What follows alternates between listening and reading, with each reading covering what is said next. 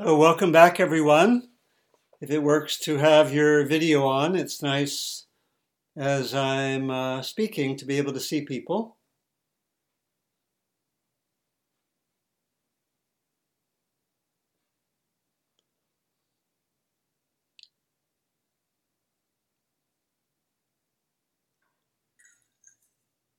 I might come off if I freeze a lot, but I'll come back. Yeah, yeah, that, that's fine.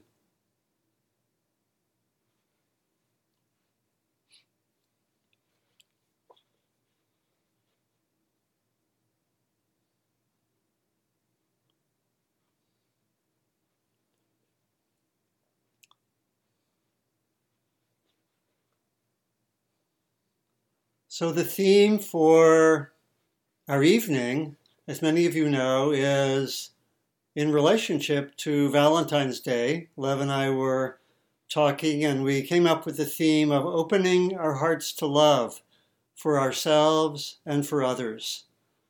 And the uh, sort of the summary of what I want to cover in a fairly short talk, and then we'll have, we hope to have about uh, 20 minutes or so of talking together.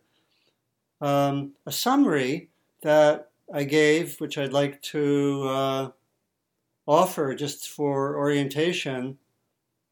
Just before this Valentine's Day, we'll explore, as we have in meditation and then talk and discussion, what helps us to open our hearts to our deep loving nature and what gets in the way of such opening. We'll focus on how central it is and how often uh, it's hard to be able to develop and express self love and self compassion. Yet these qualities are necessary for bringing love out into our relationships and into our world, which deeply needs love and heart connections. We'll identify perspectives and practices which help us to open our hearts to love.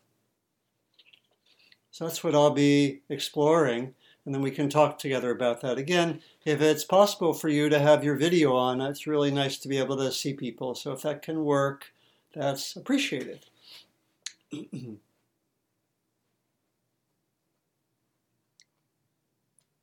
so the aim of our practice is to the aim of our practice is to live with wisdom, with kindness and an open heart, and with skillful action. That's what this is all about. It can really, as it were, come down to developing wisdom, developing a kind and open heart, and being skillful in our action. Ultimately, these are all very much integrated.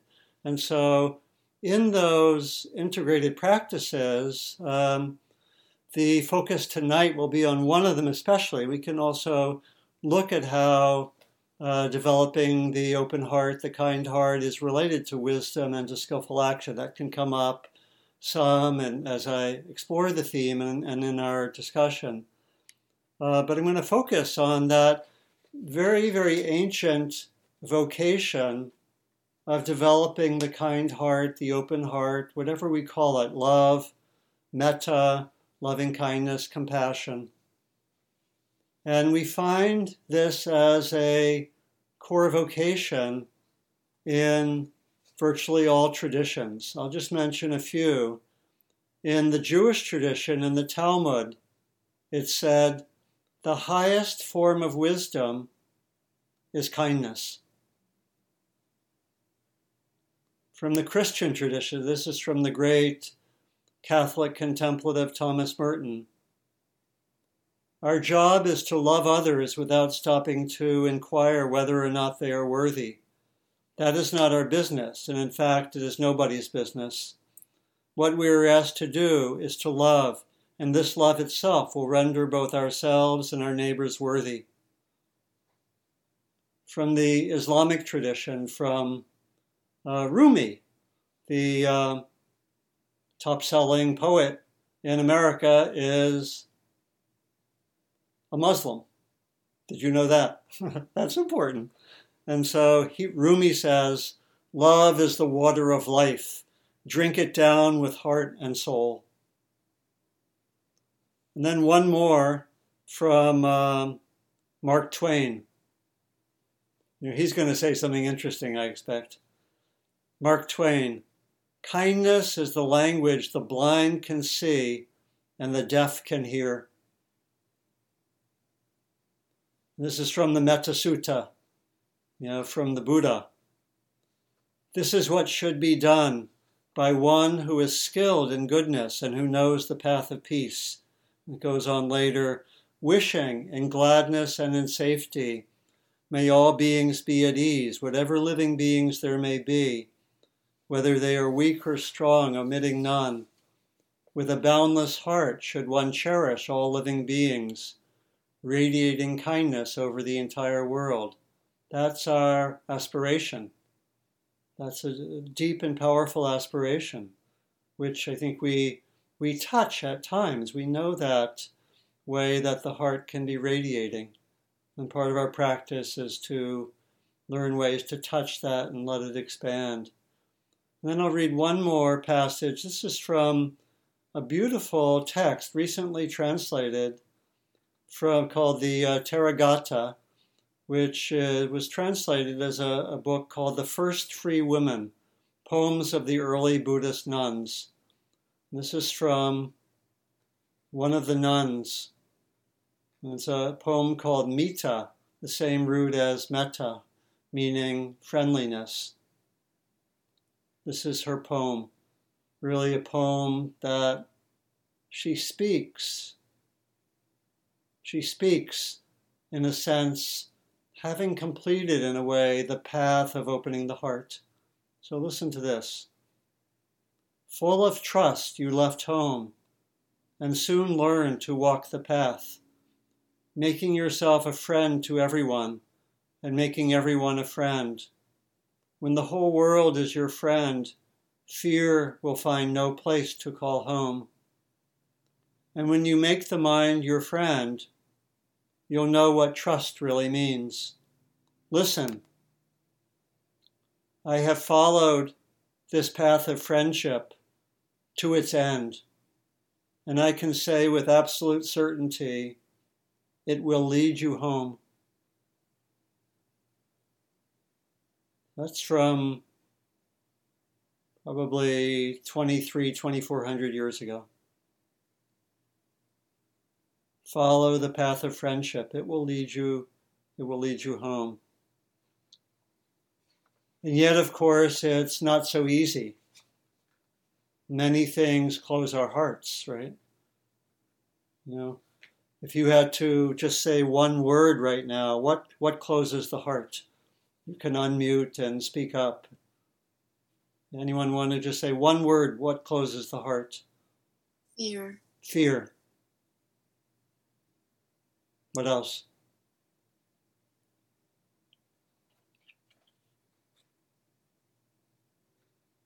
Yeah, just unmute and say a word or two. Trauma. Trauma. trauma. Yeah, trauma closes the heart.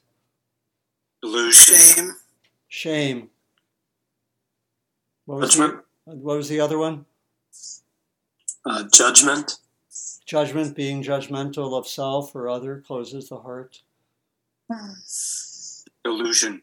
Illusion, yeah. So, our practice really is very simple. It's twofold. It's to find ways to open the heart to greater kindness. Secondly, to see what gets in the way. That's our continual practice. And so I want to talk about those two dimensions because that, that is a can be a helpful way to look at what we're doing. So we have to know what gets in the way and know how to work with what gets in the way, how to practice with what gets in the way. So I I reflected some on what uh, gets in the way, and some of it echoes what was said. Um, you know, for me, I think initially it was uh, being caught in the mind maybe not necessarily even always caught, but being really identified with thinking. And I think this was partly related to uh, social conditioning, coming of age as a you know conditioned to be a boy and then a man. I think I knew I had a a, a kind heart because I I sometimes used to cry when there were movies. So I knew there was something there, but still I was mostly, you know, really trained to be uh, thinking, you know, partly being a student and uh, to uh, be be good at solving problems, right? And so that's one way that you know that it may that it's hard to really be with the open heart, the vulnerable heart. A lot of thinking, and again, I mentioned all sorts of forms of social conditioning. You know, to you know some of the you know very related to gender, uh, as I mentioned that. Uh, you know, when we when we teach metta retreats at Spirit Rock, historically they've been 80 to 85 percent women. Now, what's that about? You know, why is it more women who come to open the hearts further? We've noticed an increase in the percentage in the last few years. There are a lot of younger men who are coming to metta retreats. Something is happening, yay! But there, there is that, there is that conditioning, and really not to be in the heart so much. And um, you know, there also can be um, you know, very much conditioning for women, which I've seen in a lot of people I work with, to have the heart maybe open, but especially for others and not always for oneself. You know, I work, I've worked in the last year or two with several women in their 70s who are still working with the old belief that they got when they were young. You know, uh, my love for myself comes second, right? Love for others comes first. Anyone identify with that one? You know, as in terms of conditioning? And so that can be, you know, the, the social conditioning around around gender. Of course, social conditioning if one has a, a marginalized social identity.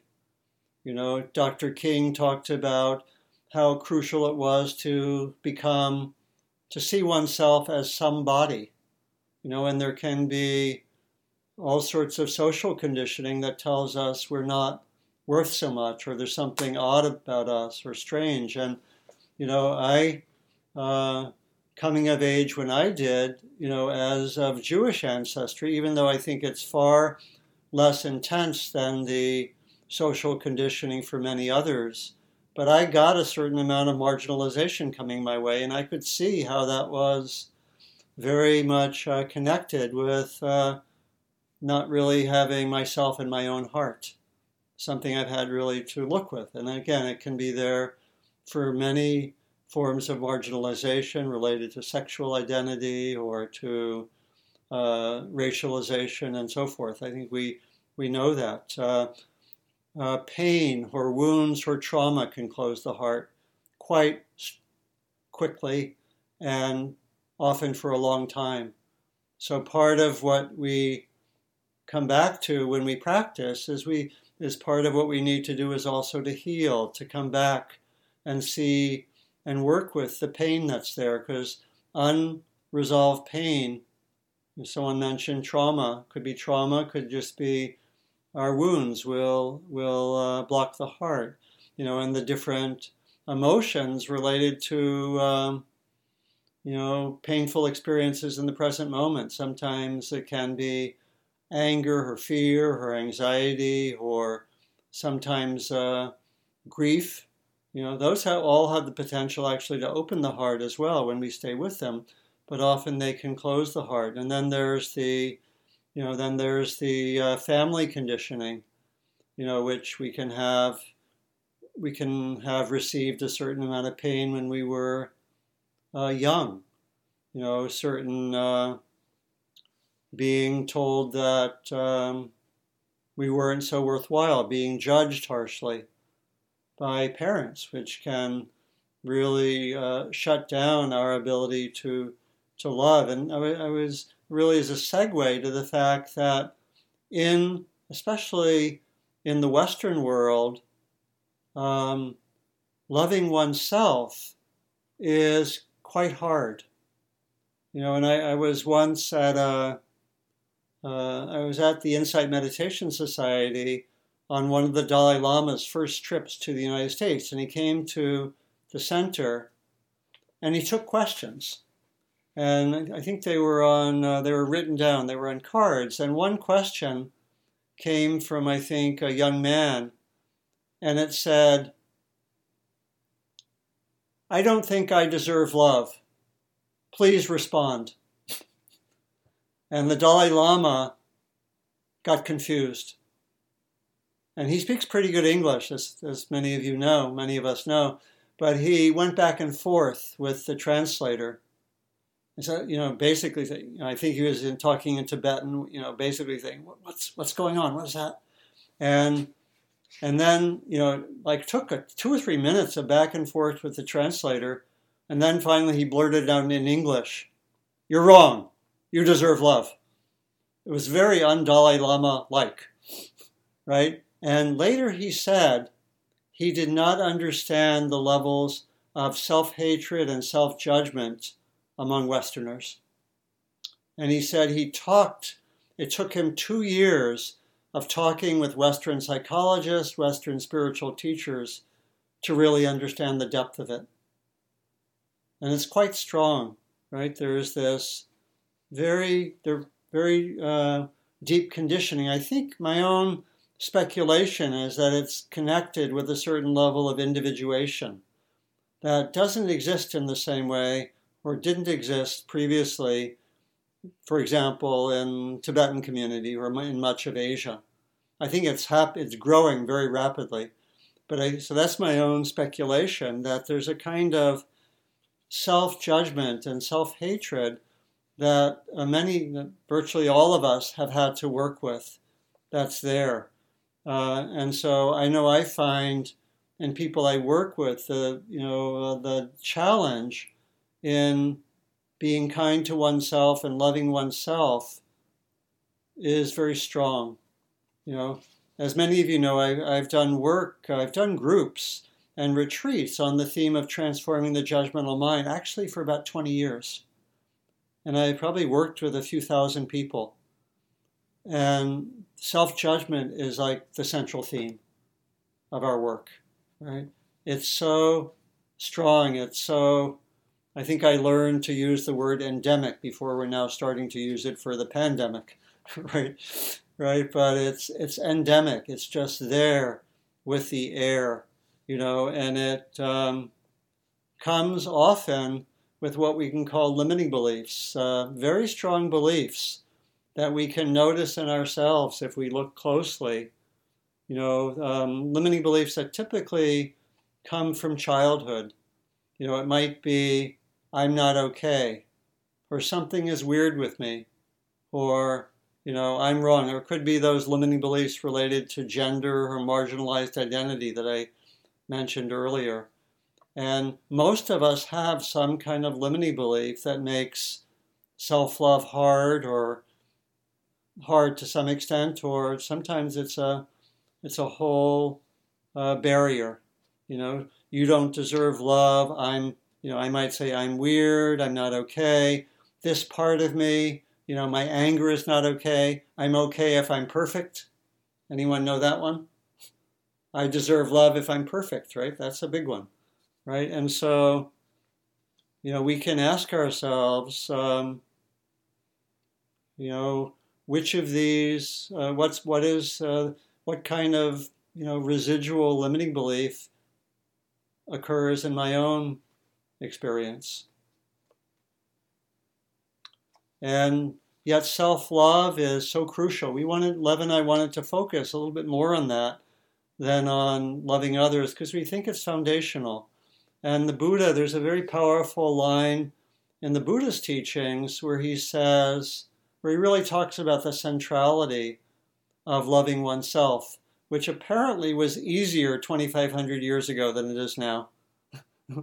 those of you who know metta practice know we start with loving kindness practice. If we do it in a traditional way, we start with loving ourselves. And as someone who's been teaching uh, the metta retreat at Spirit Rock a lot of years, I have to say that many of us modify those instructions to take stock of the current times, right? And so, um, But the Buddha said, one who loves oneself will not harm another. That there's something very foundational about loving oneself. That's a very powerful statement. You know, the corollary of it is, is that those who harm others don't really love themselves. It's a powerful statement that can give all sorts of suggestions for social healing. And, you know, I, I can remember I, I once uh, read a study of youth violence. And the greatest single corollary for youth who had committed violence was that violence was done to them. In other words, they were not show, showed love. And in some ways, they thought, I don't deserve love. That's what the, you know, what they were receiving. And so we know that that receiving of self love is necessary in order to love others. From uh, the poet Hafez, he says, Run, my dear, you know, a, a Persian poet from, I think, 13th, 14th century, a little bit after Rumi. Run, my dear, from anything that may not strengthen your precious budding wings. So, how do we practice? And I'll, I'll, finish with this.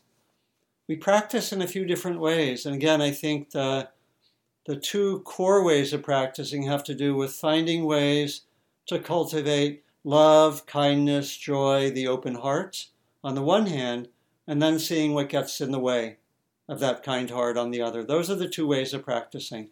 And I think we need to bring both together. So we can do metta practice I, when I teach metta, I always suggest doing it where it's easiest. Spend time where you can most easily open the heart, either in formal loving kindness practice, or it could be on other ways of gladdening the heart, maybe with joy, or with compassion, or with gratitude, uh, or with going to beauty. You know, it could be, I know one time after I did a, a long metta retreat, I did a several weeks of practicing loving kindness. And when I came home, I had all these things to do, and I said, I'm to, I can't do them now. I have to make my, my home more beautiful. And so I did what we sometimes call interior decoration, which is a form of metta practice. So that could be something to create beauty in one's environment is a form, could be a form of metta, or being, being with beauty. This is from Mary Oliver, uh, a poem, When I Am Among the Trees. When I'm among the trees, especially the willows and the honey locust, equally the beech, the oaks, and the pines, they give off such hints of gladness. I would almost say that they save me, and daily. I am so distant from the hope of myself in which I have goodness and discernment, and never hurry through the world, but walk slowly and bow often. Around me the trees stir in their leaves and call out, Stay a while. The light flows from their branches, and they call again. It's simple, they say. You too have come into the world to do this, to go easy, to be filled with light, and to shine. So, what helps us to have that sense of shining, to be filled with light? Maybe it's being with the trees every day as a practice, being with the flowers.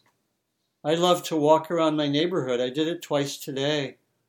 And I connect with the plants and the trees and the flowers. And I feel joy at that they're doing well. And I offer, may you continue to blossom and it, I do a 15 minute walk, and it's a beautiful way of connecting with joy. So, this first way of practicing is find what fills you with joy or what helps, what brings about a sense of kindness, friendliness, joy. And then, secondly, we see what gets in the way. Again, it could be uh, noticing the, the self judgments, and we can work with those. Just notice them with mindfulness see what comes up, see when that's there. Um, do, if we're working with the difficult stuff, really important to keep on doing the heart practices. We can also do inquiry into those limiting beliefs. Can I see how I have that limiting belief I'm not enough or something is wrong with me.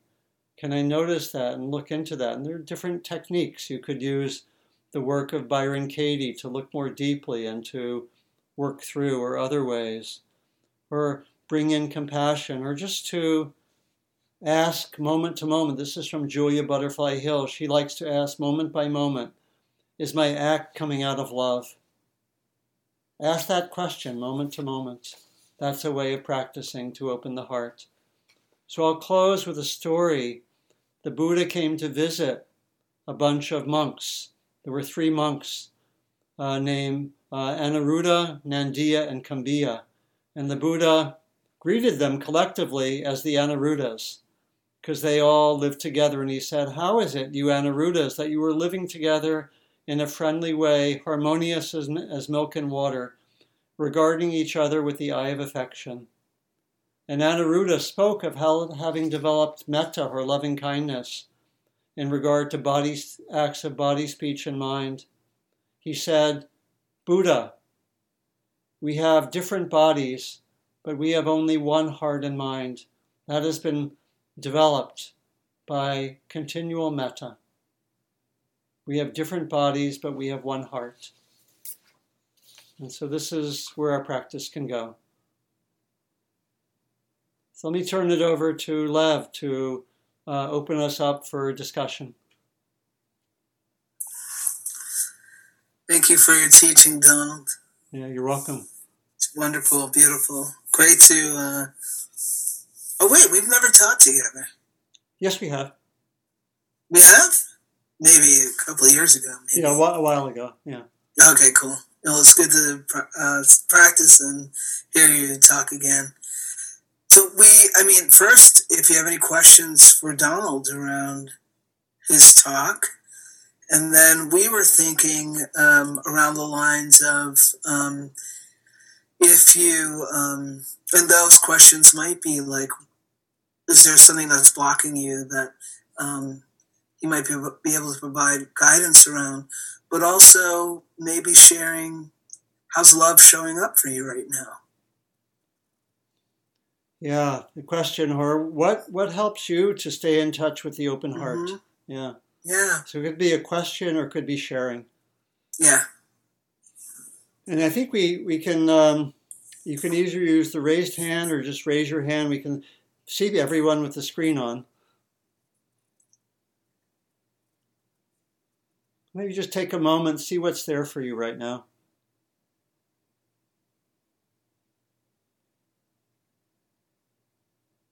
What's alive, what's stirring.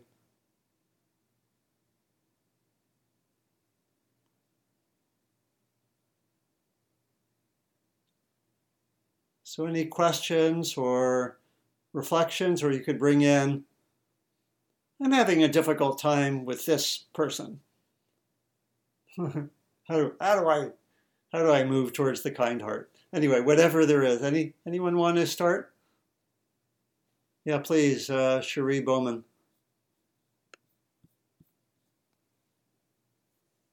Yeah, um, I think that there's a there's a couple of things that help to open my heart. Um, certainly, the you know nice weather and sunshine and being in nature, you know, really opens the heart. You know, we we uh, walked uh, by the ocean today, and and that sort of helps to open the heart. Um, but what I really noticed is, and Donald, you and I talked about it a little bit about how easier, much easier it is to um, practice in in a group in a sangha.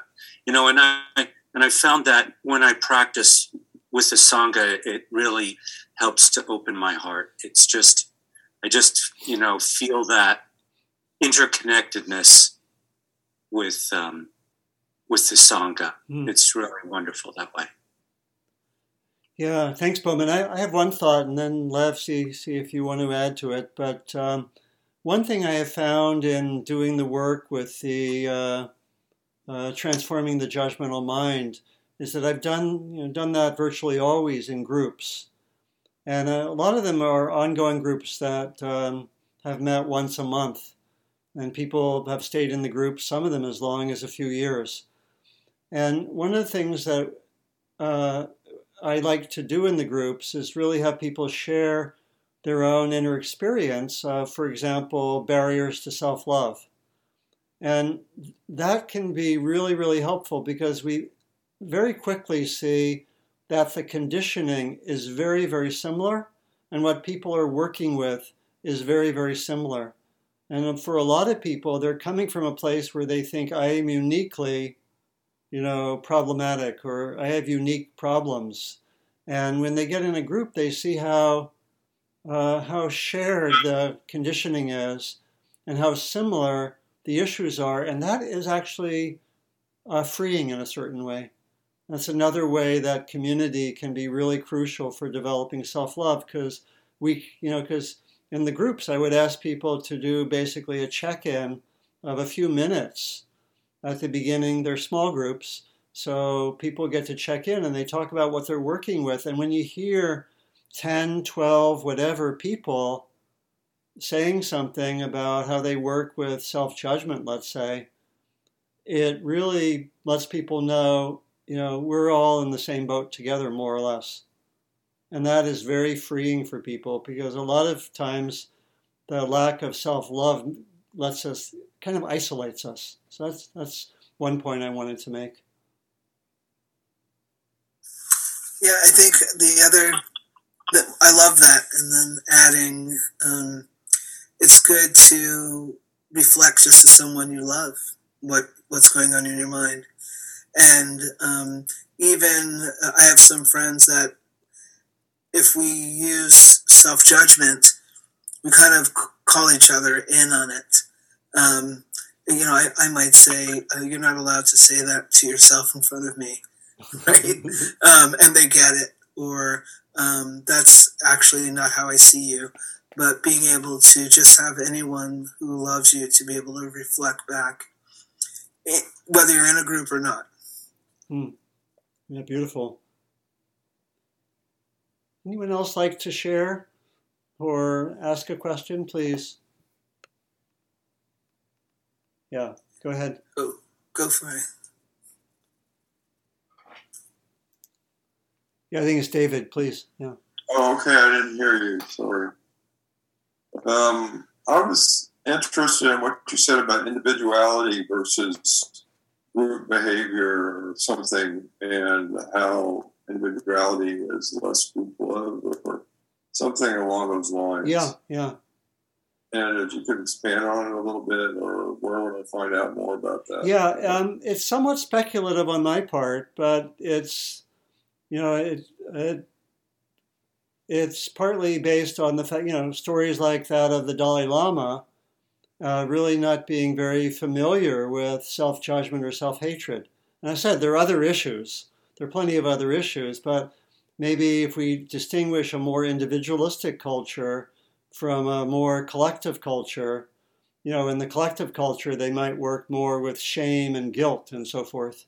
You know, there are plenty of other mechanisms. It's not like one's healthy and one's not healthy. I think you know, you know, but but um, when you have a more individualistic culture or something that's based on what I was calling individuation, the sense of being a really distinct and having your basic identity be more that of an individual as opposed to be a member of a community or a collective, then uh, it sets up the you know it sets up the possibility of that kind of self judgment, uh, which which I did you know have not seen when I've spent time, for example, in in Thailand. But I could also see that developing very quickly with globalization. Mm. You know, and in fact, some of the meetings I've been to, uh, I remember, I'll just say one more thing. I remember being in Thailand at a, a meeting. I, I, went to a lot of meetings for the International Network of Engaged Buddhists. And I remember, you know, one meeting we had uh, at the end of the uh, meeting, we, we the, uh, the Thai organizers brought in something which they had learned from West, you know, from coming to California. They asked everyone to say uh, one thing they liked and one thing they didn't like about the gathering, right? Mm. Which normally you wouldn't do in that context. And you could tell at first people were very, very hesitant to say something they didn't like, right? And but then after a while, they totally got into it. You know, they totally got into. You know, a lot of them didn't like the vegetarian food, for example, and they just mm-hmm. really, really got into. it. I could see, uh, oh, oh, looks like we're developing individualism here. So mm-hmm. that's my speculation, David, and it's somewhat speculative, I think, but it, it makes some sense, right? So is that, is that I helpful think to get about at? that. Thank you very much. I had to think about it. Yeah, It's very interesting. yeah, it's fascinating, but it, and it's also why you know you don't find you don't find so much of an emphasis in the Buddhist text on the problem of judging oneself harshly. Yeah, Thank you. you're you're welcome.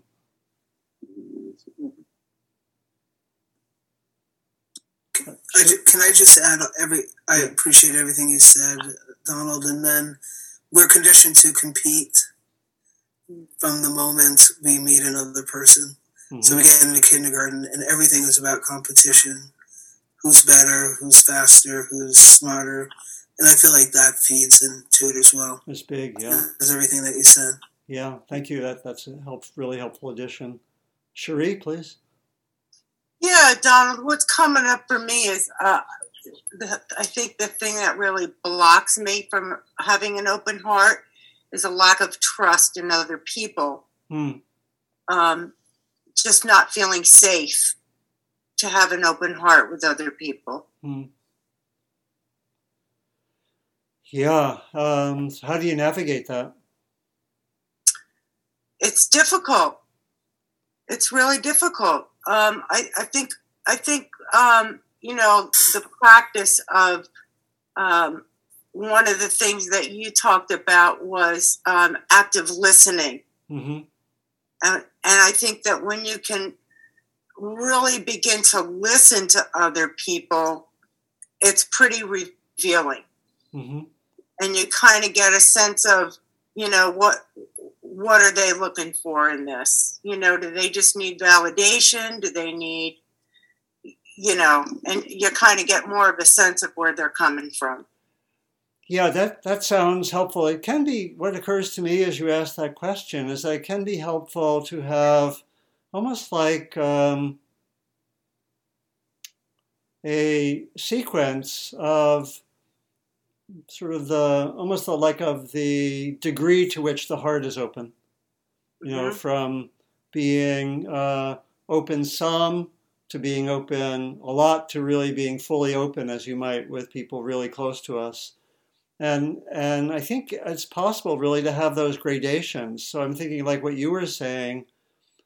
I can be with someone I don't feel totally safe with, and still have some empathy. And in fact, I, I didn't mention empathy, but I, I like to teach that as a practice. You know, to really try to understand another. So there's some can be some quality of opening the heart, but it's not, you know, open in, to the same degree that it would be when I'm feel totally safe, right? But one can still do empathy, like you're saying. What really matters for this person?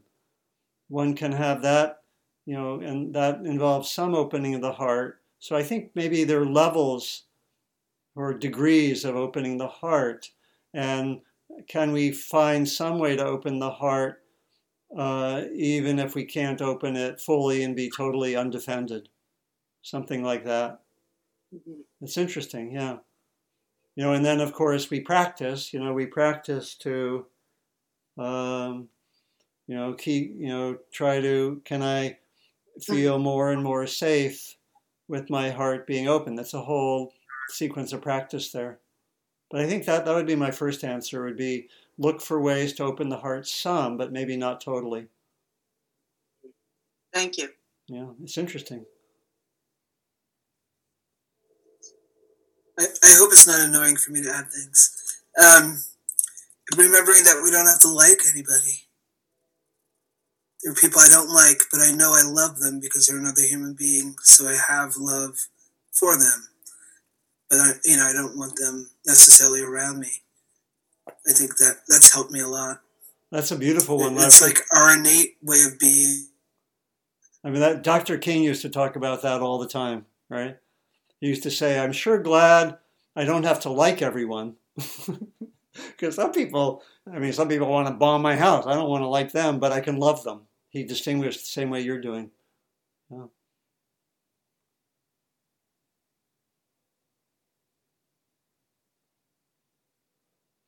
Other sharing questions, stories? Yes, Donald. Yeah. Um, yeah, I, I uh, you put me in mind of the Dalai Lama's first visit to North America in September 1979. Um, and uh, I remember being at the front door in Barre as the, I guess it was a State Department black car that drove up. And I think a couple of security officers got out first, and uh, was a little assembled group on the front porch waiting for him to arrive. I imagine Jack Kornfield was there, and um, Goldstein, and um, uh, the two female. Uh, yeah, Jackie Schwartz and Sharon Salzberg.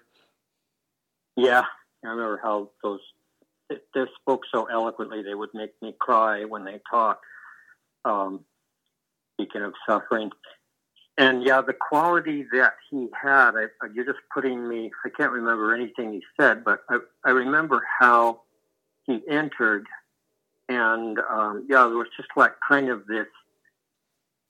Nobody was kind of there, and there was just like this wonderful warmth and joy and bowing. It was like um, emptiness was coming into the into the retreat center. Um, but what I wanted to ask you is, um, uh, I remember being in a retreat and doing a body scan. It went on for about an hour, and when we got to the chest area, I can remember a sensation of hardness. Yeah. Um, I don't know if that sensation had to do with the ribs and maybe a lack of um, fluidity and uh, uh, interstitial areas of muscle and uh, connections of the muscles. Uh, uh, but yeah, I remember how how hard my heart felt. It Yeah. was a heart area, chest area. It was, it was frightening even to observe it at that very close up level. Not really an experience I wanted to retreat and repeat. And I never, never, uh, not only did I not have any skill at, um, you know, the sort of brief metta uh, training that would go on at the end of a 10 day retreat. Uh, so certainly wasn't emphasized so much during the main course. Um, yeah, I, I had an active aversion to that um, when when that would be presented. So um, yeah. I think I got an F, F in metta. Um, but what I wanted to ask you is, um, yeah, I, um, I'm thinking of uh, a woman I know who uh, just came back a while back from Burma in a from a metta retreat there where she studied it intensively and um, uh, and I'm also thinking of one of the teachers at the East Bay Meditation Center who who comes here on occasion on Friday nights. And um, Keith, mhm. Sorry to inter- sorry to interrupt you. I think we should do the merit for those who need to leave, Yeah, and then m- I, I maybe. can stay Uh, on a little bit longer. yeah, uh, Lev, would it be okay? Maybe Keith, if you can really get to your question soon, and and then uh, yeah, uh, Lev, yeah, are you okay? have Then about- we would respond, and then we would finish with the merit. Yeah, absolutely. Okay. sorry, 15 seconds to uh, our official closing hour. I'll ask my question is, what's, what are the physics underlying advanced metta practice? How does a teacher at East Bay Meditation on a Zoom call send me what would be conventionally called in Christianity a blessing? How does she change my physiological, uh, actual neuronal functioning from Oakland when she doesn't know me and um, we're just on a Zoom call. How does my friend who was in Burma, uh, how does she do that to me when she's in Palm Springs and I'm in Joshua Tree? Do you have any insight into the um, very, uh, you know, perhaps untouched by scientific study underlying dynamics of the physics of how this works? Yeah, thank, thanks, Keith. Um, two things occur to me, and it was nice we were both at that uh, time with the Dalai Lama. That's that's sweet. Um, yeah, two things occur to me. First, um, it's very common experience to have that uh, hardening around the heart. I hung out with that in my own practice probably for a year or two. I think it's really related to that closing down of the heart and it can manifest. And we only get aware, I only got aware of it in doing retreats and meditating. And so there's, you know, and, and over time, the hardening seemed to dissolve, but it took attention and it took opening the heart. Then, in terms of the, I, I wouldn't use the word physics, but I would talk about the, probably more about the uh, subtle energy system. And the and and, and really and also about that way uh, maybe maybe it is a little bit more related to the way that the heart can get closed down and i think that it's possible for someone to say something read a poem do some teaching that can uh, have uh, different effects on us from a distance from you know zoom or actually even just reading a book that someone wrote a thousand years ago. And it can work, I think, in two ways that occurred to me. One of them is it can actually uh, give us a moment of almost like uh, releasing that tension around the heart. That can happen in a in a in a moment in an experience where something can light up, maybe more in our subtle energy system, the heart center is very, very powerful center. And, you know, um, someone's teaching or, again, reading a poem, being with a tree can open up that, uh, what we sometimes call the heart energy, and it can do so at a distance. So it could be one or both of those phenomena, either kind of helping us to release some of that tension or just opening up the, the heart energy uh, at the subtle body uh, level. Do you want to add to that, Lev? Yeah, when it works, when it works with animals, obviously there's no cognitive content being exchanged. Um, and my experience on this Zoom call has been that it's some type of direct um, linkage through some hidden hidden circuitry that I don't have access to very well. Yeah, yeah, maybe you know, maybe again the the subtle body um, circuitry is pretty intricate. you know, and uh, so I don't know. I, I wouldn't try to figure it out just to try to have that experience more and more. Apologies for an intellectual kind of question. That was great, Don. Thank you. Good night. Yeah, thank you, Keith. Uh, you want to add, Lev, anything? Or you want? No. I thought that was a wonderful answer. Thanks for taking the time. Yeah. Um, you want to bring us to to the closure? Would you like to do it? You, you go ahead. I rang a bell already. Oh, either way, I've been talking a little bit more lately than you. Okay, we'll do it. Otherwise, we can just go back and forth for a while. Okay. Um, yeah, thanks everybody for being here, and thank you, Donald, for your teachings. I really appreciated hearing what you shared and your responses. Thank you, Rebecca and Carmela, for holding the space for us. So we'll uh, just get quiet for a moment and consider that everything that you need will stay with you. Everything really was perfect.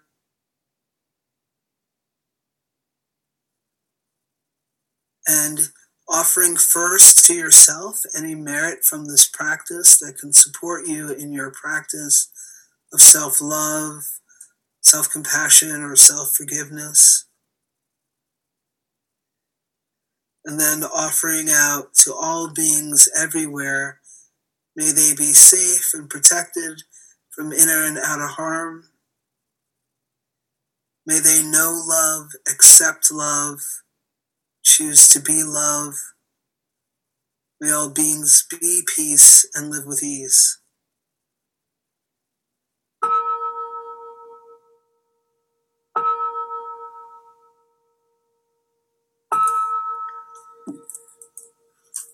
Yeah.